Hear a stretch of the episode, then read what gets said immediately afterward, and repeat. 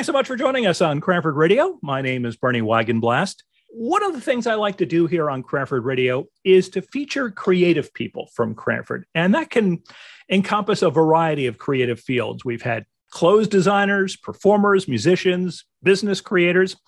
Well, today we're featuring something that we've we've done a few times in the past, an author. Joe Colicchio is an author of a, a, uh, book called All Strings Attached, and he's our guest today. Joe, welcome to Cranford Radio. Thanks for having me, Bernie. It's a pleasure to be here. Well, I just gave the title of the book, All Strings Attached. It is a novel. Why don't you give us just a little bit of a preview of what the story is about, if you would, please? It follows the experiences of two brothers over the course of one summer that summer is 2008 and that's how long ago i began writing the novel that's how long it took me to complete so it was contemporary when i started it uh, and the two brothers are ages 22 and 17 mm-hmm. the brother who's 17 is going into his uh, senior year of high school and because he messed up on one of his classes uh, has to do a summer internship oh. and that summer internship is at a continuing care facility, which is one of those places where they've uh, older folks go, uh, independent living, assisted living, and then nursing care. So it follows you through there. So he's in what is a sort of intimidating foreign environment to him for the summer. Uh, his brother, uh, his name is Alex. The younger brother is Tommy. Uh, Alex is 22 years old and has just graduated college. And he sets off on one of these sort of uh, mythic American cross country journeys of a young person discovering themselves, Jack Kerouac sort of style. Mm-hmm. So the the older brother is out in the wide open, the great wide open, and the younger brother Tommy is in this much more constricted environment. But they're both entirely unfamiliar to those two characters, and the, the novel follows their experiences and the and the people they meet along the way. This is not your first novel, is it? No, no, it's not. Were your previous novels along the same lines in terms of the style as this one is? With the style, I, I do think that writers tend to have a fingerprint. Mm-hmm. So that even uh, as they may feel this one's very, you know, these novels are very different, you know, I think there's a, a fingerprint or a DNA that marks them. Uh, and I think a lot of times when we really fall in love with a writer, it's that that we connect with something about that writer's uh, sensibilities. But in terms of theme and plot, this one's kind of different for me. Um, I grew up in Jersey City uh, in the 50s and 60s and early 70s. And my previous novels, there are three of them, one, one really a novella, uh, were all set in Jersey City.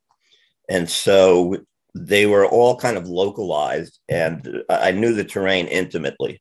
Mm-hmm. You, know, you, know, I mean, I knew every crack in the sidewalk, every, every uh, steam coming out of a grate next to the dry cleaners. I just knew it so well. Uh, and I placed all three of the novels there. I mean, my feeling is that you can pretty much cover any element of uh, human experience in a, in a small in a confined space you know you still have you have love you have anxiety you have hope you have despair you have fortune you have miss I mean, all the things that you would want to write about can be contained in a small area. And that's what i was doing. And uh, the first one i wrote the novella type. And i was very young. I was in my late 20s and got really good feedback on that. And I continued to ride along that vein of sticking in Jersey City, what I knew with, and being very true to that environment. With this one, I've kind of the one character has gone is going cross country, and the other brother has moved a few miles north up to uh, Weehawken from Jersey City. So I keep a little a little bit of that as kind of a security blanket. well, one of the things I was surprised at when I was checking out this book was one of the uh, scenes you had made mention of the one brother working in a long term care facility. There is an actual long term care facility by that name in Hudson County, isn't there? The way I got that name is that I had been looking for a, a name for the Order of Nuns. Mm-hmm. and I was kind of scouting around that the you know the novel changes, you know, especially when you're writing over such a long period of time as I was. And I don't know how I came across the name Bon Secours, but I wasn't familiar with there being one in Hudson County. But I know that the meaning of it was good works. Mm-hmm. In French, Bon Secours means good deeds or good works. And I like that a lot. And it kind of tied into kind of the MO of one of the other major characters. You know, the book is filled with a lot of characters, obviously, other than the two brothers. And it's her attempt to do good deeds that kind of created the name Bon Secours, which followed from that. And that character, whose name is Kathy, was really the first character that I had. So I had, I kind of initially back in 2009, I guess, uh, had two things. I had this character named Kathy who had a very particular religious struggle she was going through and attempting to do good deeds while she was having this crisis of faith. And I had two boys who at that time pretty much paralleled my own two sons uh, and their their growth and their experiences. So those are the two things I started with. So the Bon Secours really came out of the intentions that that character had. But I did do some research and I found out a little bit more about Bon Secours and where their main facilities are and what their history is. Most authors aren't able to make a full time living from being authors. Tell us a bit about your day job, if you would, please, Joe. my day job. Well, my day job has shrunk a bit. I retired in 1985. I began teaching full time at Hudson County Community College, which is also in Jersey City. So I didn't venture far. um, and I was there for full time from 85 till the end of school term 2018. So that's uh, 33 years. Uh, mm-hmm. Uh, I was as an English professor uh, at HCCC. And I continue to do that on a part time basis now. And uh, yeah, you're right about the money making end of it. I mean, you know, if, if you figured out how much money I've made in my career through writing, I'd be far better off working at McDonald's than, you know, I got, you know, you, you get a couple of grants here and there that kind of carry you through and encourage you. But it takes a lot of good fortune to make a living as a writer. And I, I think I know that many poets whom I've met who are quite successful don't make their living from poetry. They're mm-hmm. teaching full time and they probably make most of their money by doing readings. Mm-hmm. You know, they'll get invited and they'll get a few grand here and there and to supplement their income. But yeah, making money as a writer is uh, a tough task indeed. well, you made mention of of the grants, and one of the things I want to make mention of is that you were given the Distinguished Artist Award by uh, well, was it the state of New Jersey that actually gave that award? Yeah, they have uh, the New Jersey State Council on the Arts, uh, and they administer grants. Uh, it used to be yearly, and now they have kind of a rotating cycle where it's every two or three years.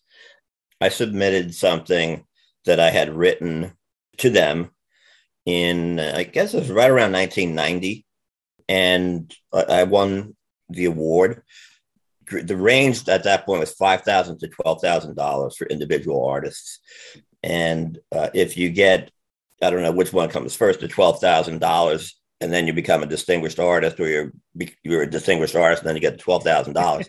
but but that's the way it worked out for me, and uh, I got another one, few, another grant five years later, but not the twelve thousand dollar one. But uh, interestingly enough, it was that twelve thousand dollar grant that brought me to Cranford my wife and I were living in Jersey City. We had one young son, and we were about to have another, and we wanted to move out of the city. Mm-hmm. And we had been looking around the suburbs and uh, couldn't quite afford the mortgages, which were, you know, the housing prices were not what they are today. Mm-hmm. But uh, we were still having a hard time. And then uh, finally, uh, this $12,000 dropped on us. And the amount that we could afford to, to, to, put down on a house was suddenly more viable. Uh, and so that $12,000 got us our original home on, in uh, Cranford, which was on Springfield Avenue. Oh, oh. Well, one of the things I, as you and I were chatting via email before we uh, actually uh, did this interview, that we noticed a, a bit of an overlap was you were teaching in the same building that I once worked in yeah. for the Port Authority of New York and New Jersey in Journal yeah. Square in Jersey City. yeah. The public service building is what we knew it as. They kind of bounced around. Hudson County Community College doesn't have a traditional campus. Mm-hmm. It's a series of bit of buildings in in a city landscape. We were in there, I guess, for about ten years, and then uh, they booted us out because they said it was too dangerous. That basically either the building was going to collapse. oh wow! Us. So they quickly they quickly got us out of there, and then once they got us out, they continued to use the building for another decade, and now it's been sold. But it's, it's going to become a significant art institution, an international art institution. That that old building that you worked in and that I worked in. Oh wow! Well, hopefully they have uh, made it a little bit safer if they were worried about yeah. it collapsing. I hope so. I hope so. I hope. well, as we wrap up, let me ask: any plans for future books at this point? I, th- I think there's a good chance that I'll stick with some of these characters. So we've got a mix of characters, a mix of generations. The two younger younger brothers, 17 and 22. Many of the people who work at Bon Secours and a number of the people whom Alex meets on his cross country trip or kind of midlife people. And then uh, obviously, a lot of the people who are residents of Bon Secours Continuous Care Facility are elderly. And I'm going to be 70 in a few months. So I'm kind of, I think I've found that I tend to write my age to an extent.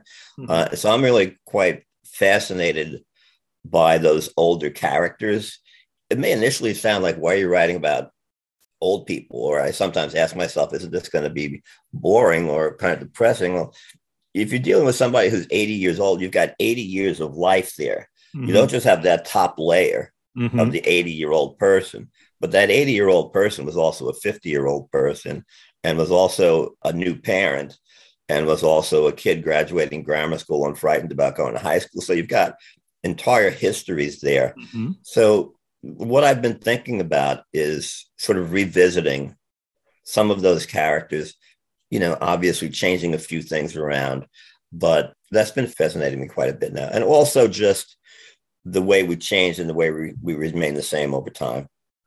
For anyone who would be interested in reading this book, we're going to have a link in the show notes where they can purchase the book online. And certainly, I want to thank you for taking the time to chat with me here on Cranford Radio and wish you all the success, not only with this book, but any future books you may come up with. I appreciate it, Brian. It's great. It's uh, I appreciate the fact that you've had me here and that you're featuring uh, local artists and local business people, and uh, I just think it's terrific. I, I think it's wonderful. You know, it's like hundred years ago, if you were the best local heavyweight in the state, that meant quite a bit. But mm-hmm. now, since the, the media age, which is probably since TV, everything is international. And the local people don't get the kind of recognition I don't think that that they deserve for their hard work and their skill. So I think all artists and people working locally appreciate what you're doing. Well, well, thank you so much, and hopefully that is one of the things that we can accomplish with Cranford Radio is shining a spotlight on some of the folks from Cranford because they're are so many fascinating people. I don't even have enough time to begin to scratch the surface of all the amazing folks we have in town. Well, thanks again, though, Bernie. It's really been a pleasure. Well, we've been talking on this episode of Cranford Radio with Joe Colicchio. He is the author of All Strings Attached. Again, Joe, thanks so much. Thanks, Bernie.